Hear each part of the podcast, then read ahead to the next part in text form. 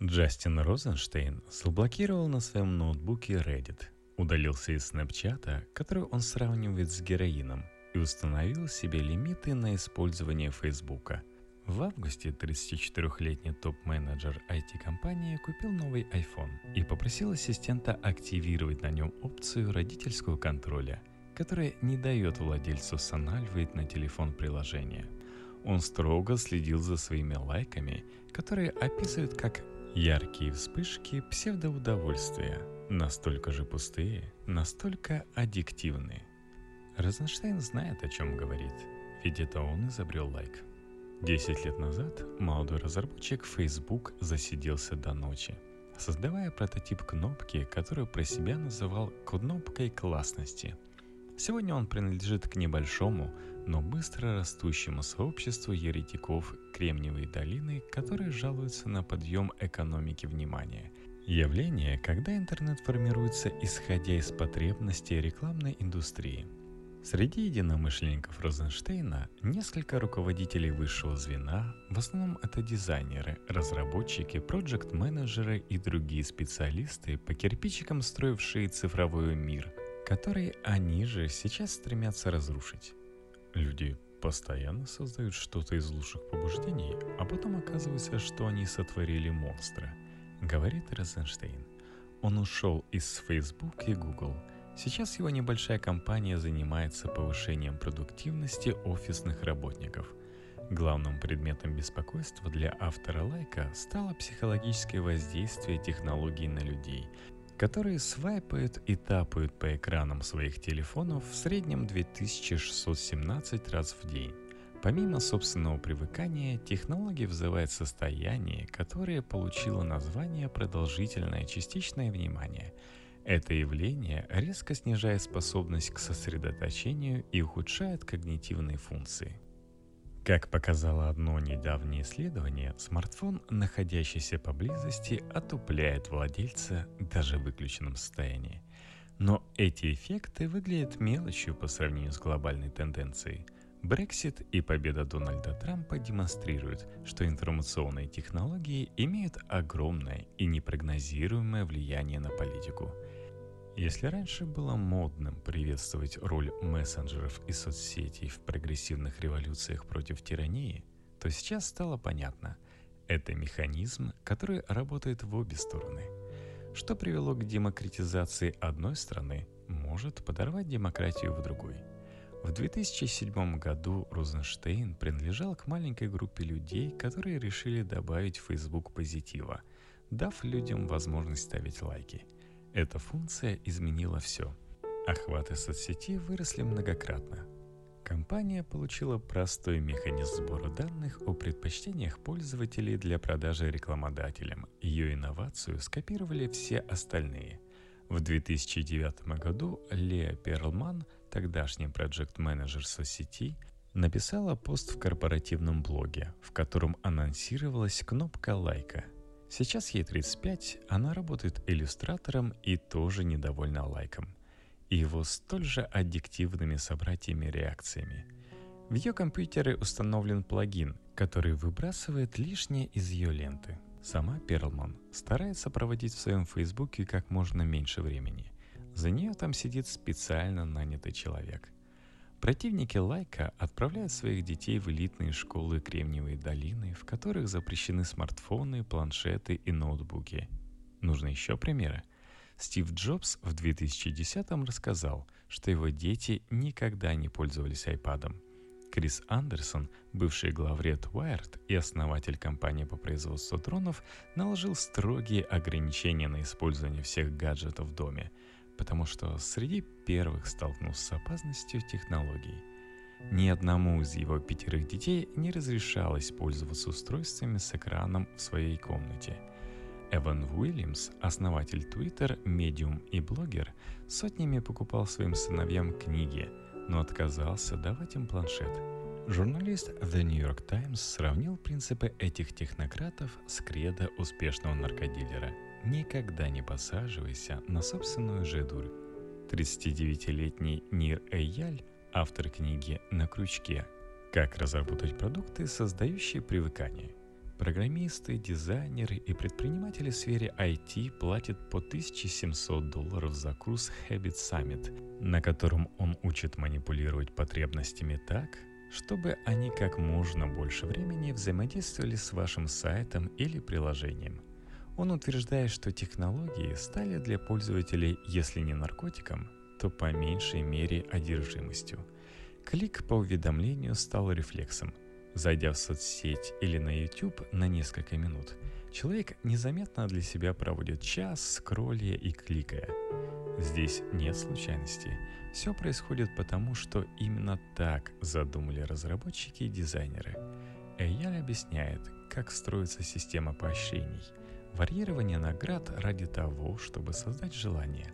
Эксплуатируются негативные эмоции, построение триггеров – Ощущение скуки, одиночества, растерянности или нерешительности часто вызывает у нас раздражение, которое в свою очередь провоцирует спонтанную автоматическую реакцию, направленную на то, чтобы это ощущение ушло, говорит он. Посетители Habit Summit в апреле этого года наверняка здорово удивились, когда услышали от Эяля, что программная речь на этот раз будет немножко о другом. С трибуны он говорил о том, как манипуляция технологиями может быть вредной или аморальной, и призывал своих служителей не злоупотреблять методами, о которых они узнают в ходе курса. В конце выступления лектор поделился личным опытом противостояния технологиям. Сам он использует расширение DF YouTube для Chrome, которое вычищает множество хитрых штук, и приложение Pocket Points, вознаграждающее пользователя за время, проведенное без телефона – чтобы защитить свою семью, Эйель установил таймер, который каждый день в одно и то же время отключает интернет. Идея в том, что мы не бессильны, мы контролируем ситуацию, говорит он. Но так ли это? Если даже люди, которые разрабатывают технологии, предпринимают такие радикальные шаги для освобождения от них, могут ли остальные ограничиться тренировкой собственной силы воли? Тристан Харрис считает, что нет – 33-летний экс-сотрудник Google, прошедший курс реабилитации от цифровой зависимости, заслужил от журналистов титул «Совесть Кремниевой долины» за свои публичные выступления против индустрии. Мы все вотнуты в эту сеть, и она может похитить наши умы. Мы думаем, что каждый раз делаем свободный выбор, но это не так, заявляет Харрис – Миллиарды людей, использующих информационные технологии, лишены выбора и знания. Они не могут отказаться от телефонов и компьютеров, и никто не рассказывает им о тех хитростях, с помощью которых горстка жителей Кремниевой долины направляет течение их жизней. В Стэнфорде научным руководителем Харриса был Би-Джей Фок, психолог, бихевиорист, мастер убеждающего дизайна – Многие его студенты, включая Нира Эяля, стали востребованными и высокооплачиваемыми специалистами в IT-компаниях. Харри стал отступником и правдоискателем. «Я не знаю более важной проблемы, требующей срочного вмешательства, чем это», — говорит он. «Она меняет демократию, меняет нашу способность общаться, меняет наши отношения». Прежде чем забить тревогу публично, Харрис три года пытался изменить систему изнутри, сидя в штаб-квартире Google. Все началось в 2013 с небольшого документа, который он, как проект-менеджер, написал и разослал 10 коллегам о необходимости минимизировать отвлечения и уважать внимание пользователя. Письмо стало виральным внутри компании. Его прочли 5000 сотрудников и автора повысили – Должность называлась красиво и впечатляюще – философ продуктов и этик дизайна. Сейчас бывший продуктовый философ понимает, что на деле повышение было маргинализацией его статуса.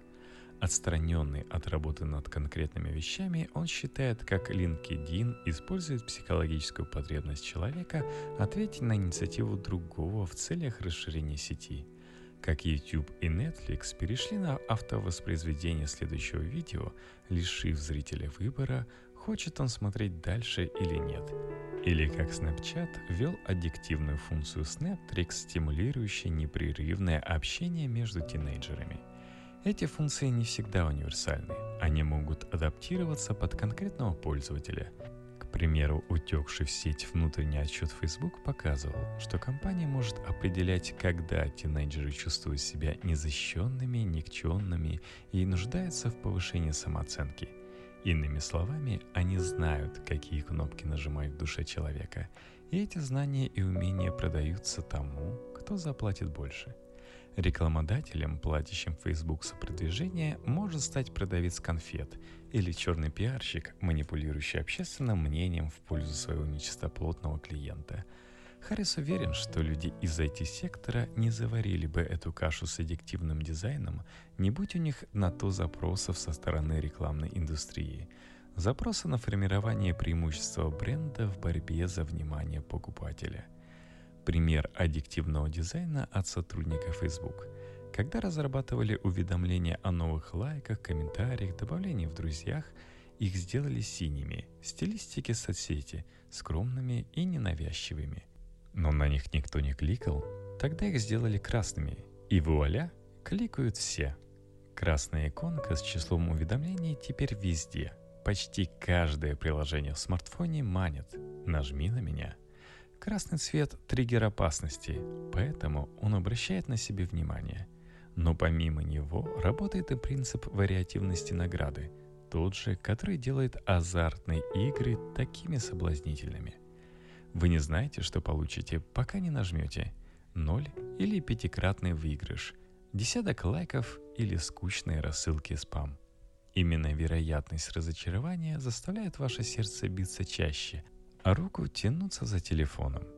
Этот же принцип лежит в основе механизма обновления контента Pull to Refresh. Потяните, чтобы обновить. Каждый раз, пока загружается контент, мозгу кажется, что это крутится барабан игрового автомата. Механизм Pull to Refresh, впервые примененный в Твиттере, придумал Лорен Бричер для своего стартапа Твиттер-клиента Twitty, потому что ему просто некуда было поместить кнопку «Обновить». Сейчас ему 32. Он не отрицает сходство своего изобретения со слот-машиной, но заверяет, что не планировал такого эффекта. «У меня двое детей, и я сожалею о каждой минуте, которую не уделил им из-за того, что меня засосал смартфон». Бричер удивляется, что фича оказалась долгожителем. В эру пуш-уведомлений вполне можно было бы обойтись без нее. Контент может обновляться автоматически. Но психология сильнее – Представьте, насколько меньше игроков разорились бы на автоматах, если бы у них отобрали возможность самим нажимать на кнопку или дергать ручку. Впрочем, сам дизайнер предпочитает более мягкое сравнение с кнопкой закрывания дверей в лифте. Двери закроются сами через пару секунд, но некоторым людям все равно нравится ее нажимать.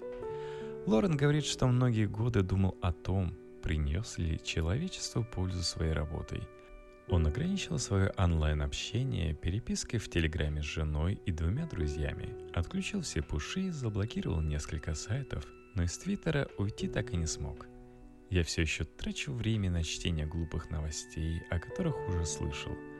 Он всегда заряжает свой смартфон на кухне, подключает к розетке в 7 вечера и не перекасается к нему до утра – 33-летний Крис Марселина, соавтор патента Apple на технологию мгновенных сообщений, выводящихся на экран в реальном времени. Он работал в команде, отвечающей за ПО для iPhone. И специально, по его словам, никакой аддиктивности не стремился. Разработчиков вдохновляли исключительно позитивные перспективы, дать возможность людям общаться, быстро узнавать важные новости, экономить на звонках – Сейчас он заканчивает обучение на нейрохирурга, которое дает ему возможность утверждать, технологии активируют те же цепочки нейронов, что и другие человеческие желания. Найти еду, тепло, секс или наркотики. Принцип дофаминового вознаграждения работает во всех случаях. Но стремление удержать внимание людей на своем продукте – это не зло по определению, добавляет Марселина. Это капитализм. Видимо, в этом и проблема. Венчурный капиталист Роджер Макнейми, который в свое время получил сверхприбыли на инвестициях в акции Google и Facebook, разочаровался в компаниях. Он считает, что состояния, которые заработали их основатели на рекламе, исказили их первоначальную благородную миссию. Макнейми считает главной вехой этого процесса появление смартфонов, с которыми ставки в гонке за внимание потребителей взлетели до небес. Google и Facebook заявляют о себе как о благе, аргументируя это тем, что они дают людям то, чего те хотят. Но то же самое могут сказать о себе табачной компании и наркодилеры. 61-летний Макнейми стоял у истоков этого процесса. Именно он познакомил Марка Цукерберга со своей подругой Шерил Сенберг, которая тогда отвечала за рекламу в Google. Именно Сенберг, которую СМИ сделали иконой женского успеха, превратила Facebook из социального медиа в еще одного гиганта рекламного рынка. Бизнесмен тщательно подбирает слова. Google и Facebook руководят хорошие люди – чьи добрые намерения привели к ужасным непреднамеренным последствиям. Проблема заключается в том, что компании ничего не могут сделать с вредом, который они приносят, если они не откажутся от текущих рекламных моделей. Но как заставить корпорации отказаться от рекламных моделей, которые сделали их самыми прибыльными предприятиями мира? Макнейми видит выход в усиление государственного регулирования – том числе и в части антимонопольного законодательства. Розенштейн считает, что к интернет-компаниям должны применяться законы, основанные на моральном императиве, аналогичные тем, которые ограничивают действия топливно-энергетических и табачных компаний. Если мы будем думать только о максимализации прибыли, то быстро скатимся к антиутопии. 35-летний Джеймс Уильямс работал стратегом в Google в одно время с правдорубом Харрисом. Теперь он защищает кандидатскую в Оксфорде по этике побудительного дизайна. Уильямс рассказывает, что пережил чисто экзистенциальное озарение, когда сам не мог сосредоточиться ни на чем-то из-за гаджетов, и вдруг понял, что технологии служат обратной цели, чем та, для которых их изобретали – 87% людей засыпают и просыпаются со своими смартфонами. Для всего мира они стали новой призмой, через которую люди воспринимают политику, говорит он. Те же технологии, которые используются, чтобы подсадить пользователей на рекламные крючки, стимулируют неконтролируемое потребление контента. Экономика внимания ставит наши импульсы превыше наших намерений, утверждает ученый. Это значит, что сенсационному отдается приоритет перед глубоким и детальным. Всем рулит эмоции. Журналистика все чаще служит интересам не общества, а технологических компаний.